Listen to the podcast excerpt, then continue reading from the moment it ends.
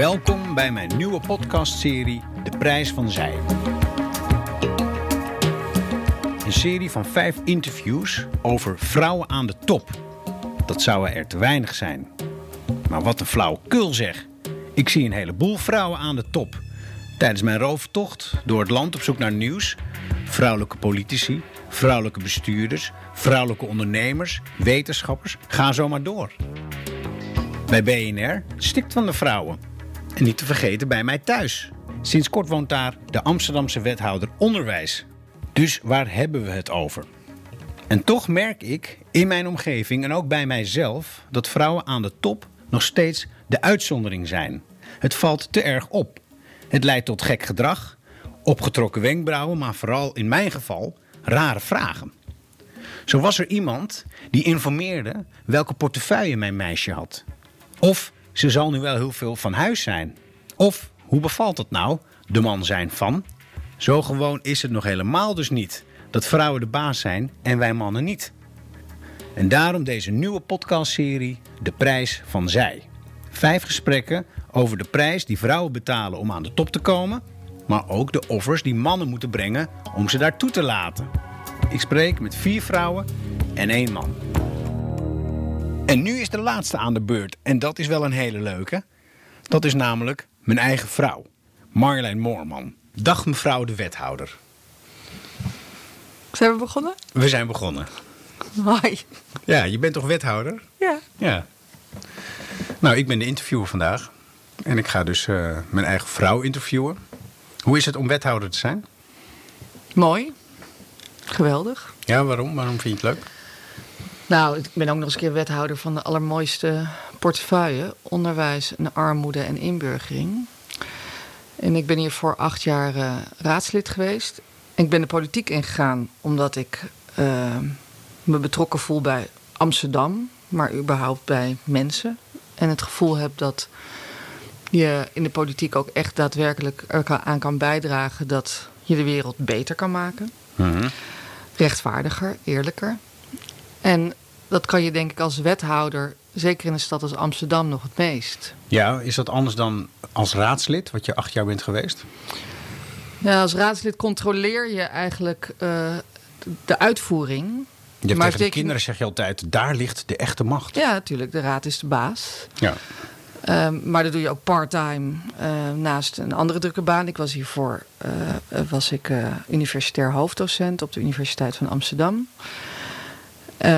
En nu als wethouder ga je echt over de uitvoering. Mhm. Samen met heel veel ambtenaren. Dus je kan ook daadwerkelijk... Het is eigenlijk een beetje het gevoel alsof ik heel lang tegen een knop heb gezegd... ga nou draaien. Mhm. En nu mag je zelf aan die knop draaien. Dat is ook spannend. Want je moet natuurlijk wel de goede kant op draaien. En in het juiste tempo. Maar daar heb je acht jaar over nagedacht. Ja. En misschien wel langer. En onderwijs en armoede en inburgering, dat zijn echt onderwerpen die ik heel mooi vind. Omdat eigenlijk mijn drijfveer is kansengelijkheid. Zorgen dat iedereen een gelijke kans krijgt. Je ziet in een stad als Amsterdam dat we dat wel heel erg vieren met elkaar. De vrijheid en je mag worden wat je wil. Maar dat de ongelijkheid eigenlijk alleen maar toeneemt. En juist deze onderwerpen raken daar heel erg aan. Dus ik uh, nou, ga elke dag met heel veel plezier naar mijn werk. Mooi. En ook nog even stiekem de sociaal-democratische boodschap er even uitgegooid. Dat kan je goed. Ja, maar dat zit in mijn vezels. Ja, dat weet ik. Maar het gaat nu om dat je wethouder bent en geen raadslid meer. Mhm. En dus die knop heb je nu in je handen. En uh, een paar duizend ambtenaren. Mhm. Dus je geeft leiding. Ja. En je bent een vrouw. Ja, ik, nou, ik, ik, ik vind dat er Dat een verschil is tussen managen en leiding geven. Dus ik, want dus ik heb ook gewoon heel veel hele goede managers die dus eh, dat doen. Maar het is inderdaad de bedoeling dat je stuurt. Dus Prima. dat je het de goede kant op stuurt. Dan ben je stuurvrouw, of een, kapitein gaan we het gewoon dan noemen. Ja. En je bent een vrouw, nou dat kunnen we vaststellen. En deze podcast gaat over vrouwen aan de top, vrouwelijk leiderschap. Nou, wat is voor jou dan eh, vrouwelijk leiderschap? Want je bent een vrouw, je bent een wethouder, je geeft nu sturing. Doet het ertoe dat je een vrouw bent? Waarschijnlijk wel, maar doet er in eerste instantie gewoon toe dat ik Marjolein ben. Mhm. Dus ik bedoel, je gaat al heel snel generaliseren. Vrouwen zijn anders dan mannen. Ja, dat is zo. Maar vrouwen onderling kunnen ook weer heel erg van elkaar verschillen. Ik denk wel dat vrouwelijk leiderschap ertoe doet. Uh, omdat als je je tenminste als vrouw niet heel erg gaat gedragen als een man. en je meer de vrouwelijke waarden erin legt. De vrouwelijke waarden. Ja.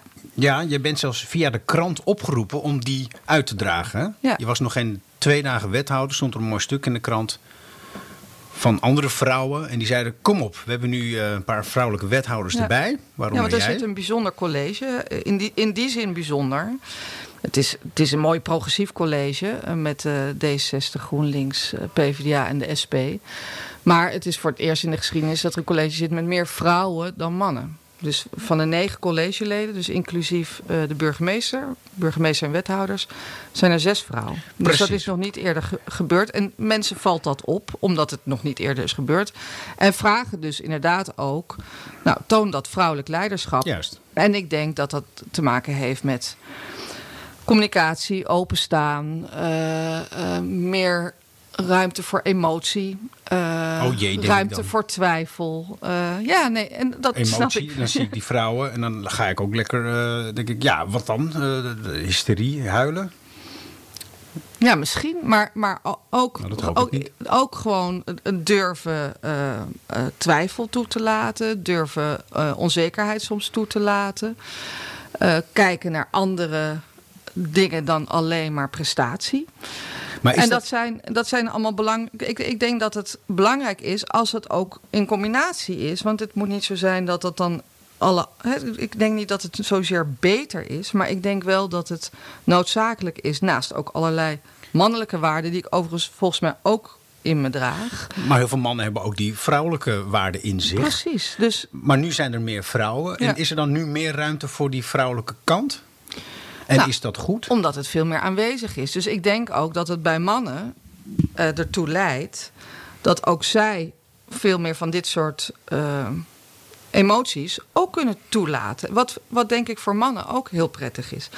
Af en toe jezelf afvragen: wa- wat doe ik eigenlijk hier? Eh, ben ik wel goed bezig? Is, is, moet het allemaal om prestatie draaien? maar Of zijn dat dingen ook- die jij je afvraagt als jij in zo'n in, zo'n in de collegeruimte zit? Hoe heet dat? De collegekamers. Zijn dat dingen die jij je dan afvraagt en dat daar nu ruimte is omdat je vrouw bent en er meer vrouwen zijn? Nee, ik ben gewoon zoals ik ben. Ja. Maar ik, nou, misschien een goed voorbeeld ervan om het even concreet te maken. Een van mijn mannelijke collega's die zei. Eh, ik wil graag in deze periode ook heel goed nadenken over de balans tussen werk In het en- college bedoel je? Ja. Wie was dat? Dat zeg ik niet, want Ach, dat vind, ja, dan moet hij zelf zeggen. Maar, oké. tussen maar ik vind wel een, een duidelijk voorbeeld Mhm. tussen werk en gezin.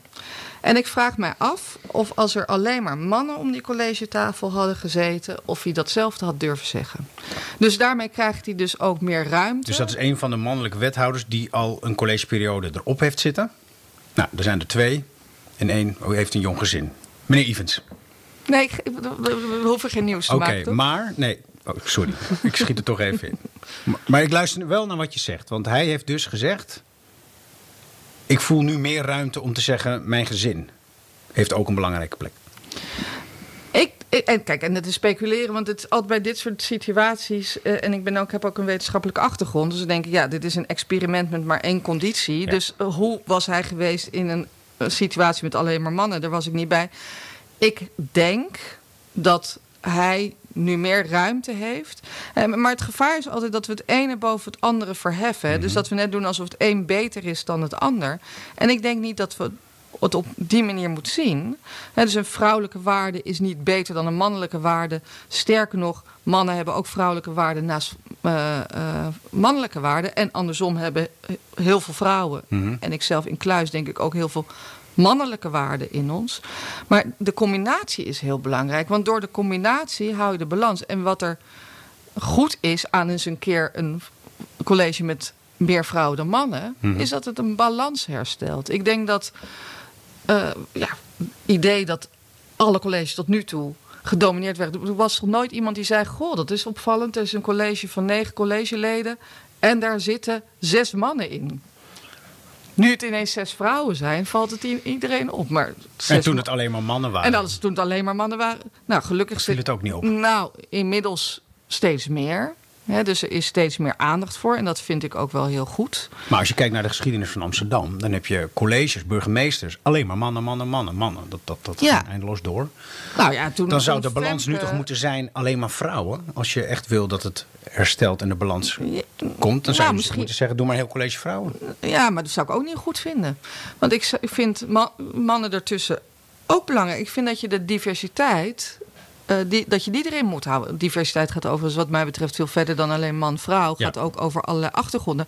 Maar ik denk dat die balans. Want je wordt er gewoon met z'n allen beter van. Organisaties die divers zijn, waar dus heel veel verschillende waardes in zitten, presteren beter. Dus collegekamers, boardrooms in de universiteit heb je ook gewerkt. Ja. Heb je dat ook zo ervaren? Voel jij nog wel eens als jij dan ergens komt dat men zegt: hé, hey, het is een vrouw? Omdat je een, soort territorium betreedt waar mannen de dienst uit hebben gemaakt? Mm, je, je wordt er wel op aangesproken. Ik word veel aangesproken over op het feit dat er dus nu zoveel vrouwen in het college zitten. Ik merk het eigenlijk niet zozeer in hey, het is een vrouw. Ik, ik- waar ik het nog wel heel erg in merk dat het opmerkelijk is of dat het uitzonderlijk is, zijn de vragen die je vooral krijgt uit je omgeving. Eh, hoe doe je dat? Dus hoe doe je de. Dat was overigens ook al hiervoor toen ik fractievoorzitter was. eh, naast eh, mijn werk op de universiteit. Eh, overigens ook vooral heel vaak van vrouwen. En hoe doe je wat? hoe doe je dat? Een combinatie van je gezin met twee banen die ook best wel veel eisend zijn. En ik, zeker in het begin vond ik dat een moeilijke vraag, omdat ik ook altijd wel vermoedde dat er een, een afkeuring in zat. Maar vanuit vrouwen kwam die Ja. vraag. Meer Ja. dan vanuit mannen. Ja, een afkeuring van je bent er niet genoeg voor je kinderen, je bent er niet eh, genoeg eh, voor de rol waar je misschien eh, Ze toch jou, wel belang. zagen, zagen ze jou als iemand die disloyaal was. Als van je stapt eruit en je laat ons achter. Ja, of, of ik voelde het zelf zo. Hè? Dus, want ik heb het op een gegeven moment ook omgezet. Omdat ik, ik vind, het kan ook gewoon een oprechte vraag zijn. Het kan ook een oprechte interesse zijn, omdat het nog niet zoveel gebeurt. En misschien zijn vrouwen willen ook gewoon weten hoe dat werkt. Misschien ook wel omdat ze zelf die stap willen En nemen. Dus ik heb het voor mezelf, waar ik in eerste instantie dat altijd zag als een aantijging, Ja. eh, ben ik op een gegeven moment wel gaan omdraaien. En dan ben ik gewoon normaal antwoord op gaan En wat was je normale antwoord dan? Nou, dat het gewoon prima kan. Maar dat het wel een hoop plannen kost. Dat het overigens eh, ook wel vergt dat je man daar de ruimte voor geeft. Eh, want het, eh, kijk, ik, er is niks mis met werken. Maar het vergt wel heel veel organisatie. En overigens, het is ook een kwestie van eh, eh, dingen thuis loslaten. die niet altijd makkelijk zijn. Ja, eh, dat ben ik dus trouwens. Dat ben jij. Precies. Ehm, en en dan, dan, dan zeggen zij, ja, zo'n man had ik ook wel willen hebben. Misschien, ja. Ja. Nee, maar worden zij echt beperkt door hun man? Nog? Want Nou, of door de, door de omgeving, door de context. Ik, ik denk dat veel vrouwen. Ik denk dat vrouwen eh, sowieso, en ik denk dat biologisch is, wat onzekerder zijn dan mannen. Ik, ik heb ooit een hele mooie column gelezen van eh, Maxime Februari, die toen net. eh, eh, de operatie had gehad, of, of in ieder geval de hormonen slikte van, van een. Van, Mar- Maxime was eerst Marjolein Ja. februari werd toen Maxime februari. Publicist. En schreef toen, eh, ja, eh, publicist, columnist in de Volkskrant.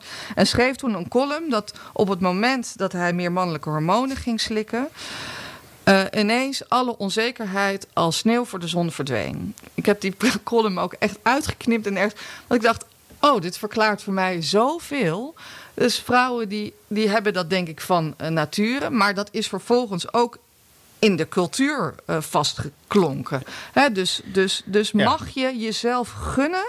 Dat, dat is eigenlijk misschien nog. Mag je jezelf gunnen om carrière te maken? Terwijl een man die denkt nooit: mag ik mezelf gunnen om carrière te maken? Die denkt gewoon: Ja. kijk eens hoe geweldig ik ben. Nou, ik maak stuk- een carrière. Ik heb dat stuk ook gelezen en ze zei, toen nog zij of hij, ehm, toen begon ik met het slikken van eh, mannelijke hormonen en ik liep op de stoep en ik zag dat mensen gewoon aan de kant voor mij gingen. Ja, Want ik, waarschijnlijk ik nam gewoon ruimte Ja. in en Ja. ik voelde me eh, een man. Nou ja, dus dat is misschien maar dit is een heel grote- bizar voorbeeld van iemand, van een vrouw die man en eh, transgender. Ehm, wat ook interessant is, is jij bent een vrouw en jij zegt wij doen ons soms eh, zelf tekort omdat wij onzekerder zijn. Maar je hebt ook vrouwen die zich als man gaan gedragen. En dus die ruimte in gaan nemen en harder gaan eh, zich manifesteren. Om, om, om, om ja, die boardroom binnen te komen, dan wel zo'n zo'n bestuur van de stad. Doe jij dat ook? Nou, ja, ik zie dat wel gebeuren. Ehm, en ik, vind het altijd reflecteren op jezelf, dat probeer ik wel, maar dat, dat, dat is niet altijd het meest eh, makkelijke. Dus misschien doe ik dat onbewust eh, stiekem toch. En toch probeer ik wel. ehm, Juist ook wel, omdat ik, om, ik ben me wel bewust van het feit dat, dat het dus uniek is dat vrouwen dit doen. Dus ik probeer juist daarmee ook wel gewoon bij mezelf te blijven. Maar je zegt, je ziet het En bij mezelf is dan dus, ja, ik ben een vrouw. Ja, dus, zo- maar je zegt, je ziet het ik. gebeuren dat Ja. vrouwen zich als man gaan Ja, gedragen. je ziet bijvoorbeeld heel veel vrouwen aan de top, die dragen ineens allemaal broekpakken. Of, of eh, eh, hoe heet dat? eh, eh, pakken. Eh, terwijl- Seksloze kleding, ja. Angela Eh, Merkel-achtig. Ja, terwijl ik denk, blijf nou gewoon eh, de mooie vrouw die je bent. Eh, eh, eh, dus, dus ja, tuurlijk. Maar jij hebt dat niet. Ik kan uit eigen waarneming vaststellen dat jij eh, je vrouwelijk eh, presenteert. Eh, zeker als je, eh, als je, vind ik, in een soort gevechtskleding eh, het huis verlaat. Hakken, een mooie jurk en zo. Ehm, du- du- dus, maar je zegt ook dat je het misschien soms wel doet, dat mannelijk gedrag of niet? Want ja, maar de vraag, gehoord. de vraag is, wat, wat is. Wat, ja, nou ja, mannelijk gedrag. eh, ik, ik heb er niet op gestudeerd, dus wat is mannelijk, wat is vrouwelijk. Maar heeft denk ik vaak met macht te maken. Kijk, en ik ben wel in een. eh, kijk, in de, de, de werkveld waar ik ben gaat natuurlijk binnen de politiek wel over macht. Hè? Dus eh, hoe ga je daarmee om? Ja, dat zal ook heus mannelijke eigenschappen die ik ook in me heb. Die heeft iedereen ook in zich. Omdat macht Ook wordt wel- geassocieerd met kracht. Ja, en dus of omdat je gewoon op een gegeven moment ook iets wil bereiken en iets wil eh, gaan doen. Ja. Maar, maar, maar jezelf daarin dus heel erg anders presenteren dan dat je bent. Kijk, ik denk niet dat het erg is als je dus net hè, dat je gewoon om weet te gaan met macht of om weet te gaan met leiding geven. Dus Maar- dat, het is niet zo dat vrouwen dat helemaal niet kunnen. Maar jij hebt dat allemaal meegemaakt. Als raadslid eh, bij een universiteit eh, heb je mensen meegemaakt die gewoon beslissingen moesten nemen. Eh, daar gaan we heen. Daar waren mannen. En nu ben je, en, en ook vrouwen, en je bent nu zelf een vrouw. Zit daar een verschil in? In bijvoorbeeld hoe een beslissing tot stand komt en nu gaan we het zo doen? Want dat moet een wethouder toch doen, hoop ik. Toch? Ja, ja. Beslissingen nemen. Dat wordt dan geassocieerd met mannelijkheid. Maar zie jij verschil tussen mannen die een beslissing nemen en vrouwen die tot een beslissing komen? Nou, ik moet, daar moet ik echt even diep over nadenken. Of, er, of dat nou een heel mannelijk of vrouwelijk verschil is. Ik, ik, misschien nemen vrouwen daarin andere aspecten eh, mee. Ik- ik- zelf denk ik. Kijk, heel veel gaat op, eh, op, op intuïtie. Omdat je ook gewoon weet van dit is in de politiek. Dus heel veel wat je doet. Doe je doordat je heel veel kennis ergens over hebt. Maar doe je ook omdat je denkt: dit is wel op dit moment de juiste beslissing eh, om te nemen. Maar ik denk dat mannen dat eigenlijk net zo goed doen. Het gaat volgens mij veel meer over die onderliggende eh, laag van onzekerheid. Hè? Wat ik eigenlijk net zei: van eh, gun ik het mezelf om dit te doen? Of eh, is het gewoon goed om dit te doen? Dus ik denk dat het verschil tussen hoe mannen en vrouwen daar terechtkomen, Mhm. is dat vrouwen dus eigenlijk moeten denken: ja, ik, ik gun mezelf dat ik dit, carri- deze carrière maak naast dat ik een gezin heb. Terwijl mannen die gaan er naartoe. Ik, ik ben gewoon eh, de beste. Ik ben gewoon heel goed. Ja. Dus daarmee. Eh, en en mijn omgeving vindt dat ook. Dus dat, dat is denk ik veel meer de, de, de route eh, die bepaalt hoe je daar ook. Maar of je nou heel anders bestuurt. Oké. Dan denk ik dat het meer zich uit in de gezamenlijkheid ervan. Dus de combinatie van een bestuur van een groot bedrijf dan wel nu de stad. Dat je dus in de collegekamer, dat, dat dus nu de, de balans beter is en dat daardoor de mannen zich anders gaan gedragen en de vrouwen En dat, dat ze samen dan tot de betere besluiten komen. Kan ik dat zo een beetje dan formuleren? Dat ik dat, ik bedoel, de podcastserie zit er zo goed op. En ik, ik merk dat, dat het daar dus heen gaat. Dat die diversiteit in die, in die ruimte, waar vrouwen vroeger niet waren en nu ze er wel zijn. Nee, ik denk dat die diversiteit, dat die inderdaad heel cruciaal is. Dus dat die combinatie uh, van, van verschillende inzichten.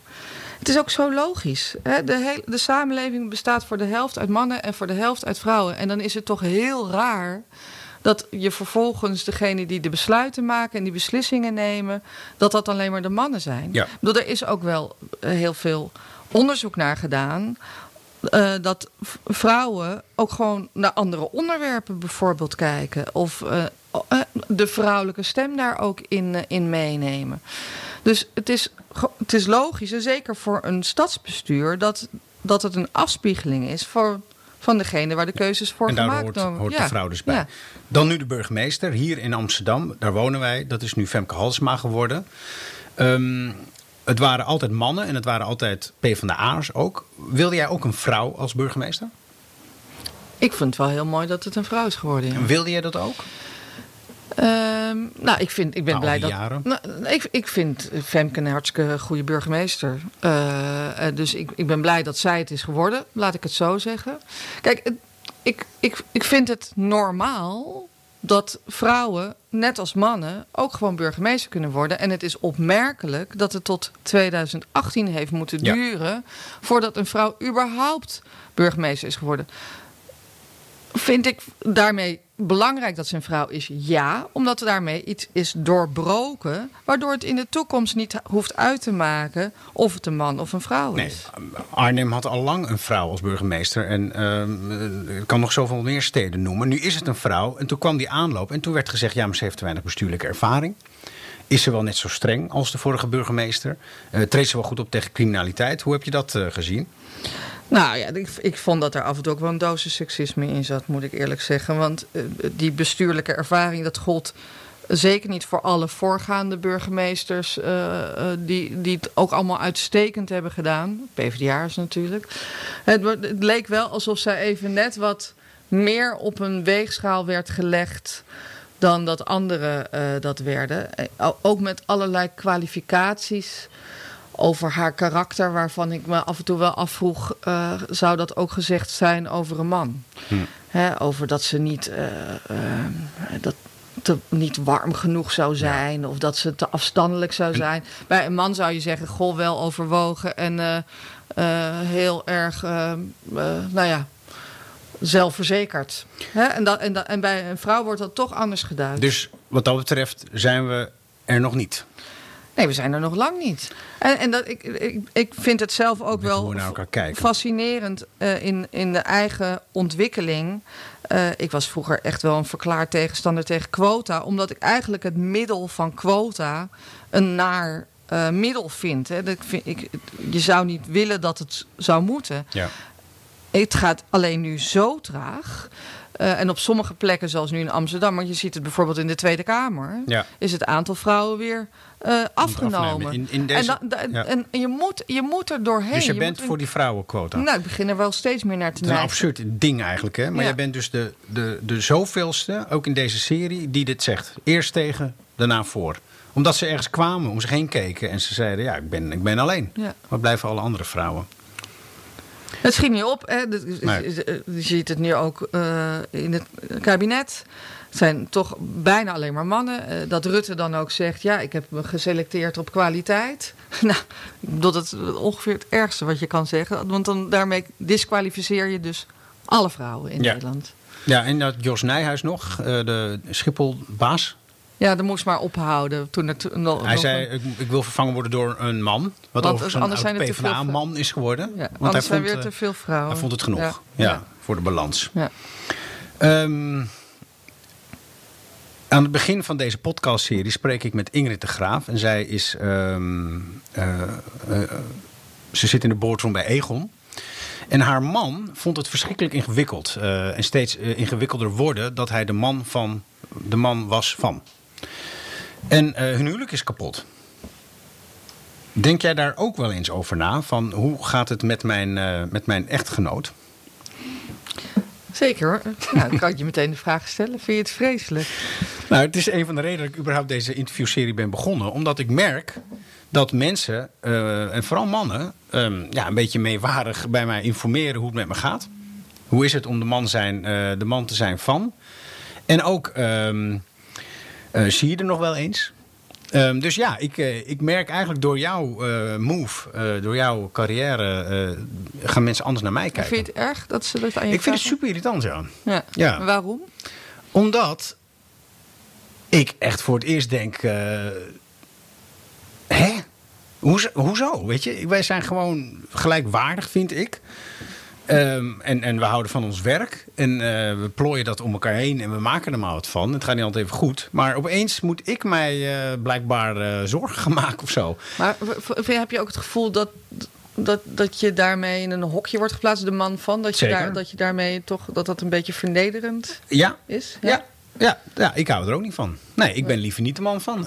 Nee, ik ben wel, eh, ik wil samen met jou. Maar ja, ik merk het al door bepaalde protocollen en zo. Uh, heb je van die situaties dat jij daar staat en ik hier. Met nu dus meer mannen omheen dan vrouwen. Omdat dit college zo uh, fantastisch is samengesteld. Het college van Amsterdam. Maar ja, meestal komen er dan vooral vrouwen omheen staan. Daar heb ik echt geen zin in. Dat vind ik verschrikkelijk. Nee, maar ja, dit, dus ben ik zelf ook een seksist, hè? Nou ja, nee, ik denk dat je gewoon... Iedereen is een product van zijn eigen omgeving en van zijn eigen cultuur. En dit laat dus zien dat we er nog lang niet zijn. dus dat, dat het dus blijkbaar als... Uh, nou, toch een beetje denigerend wordt gezien...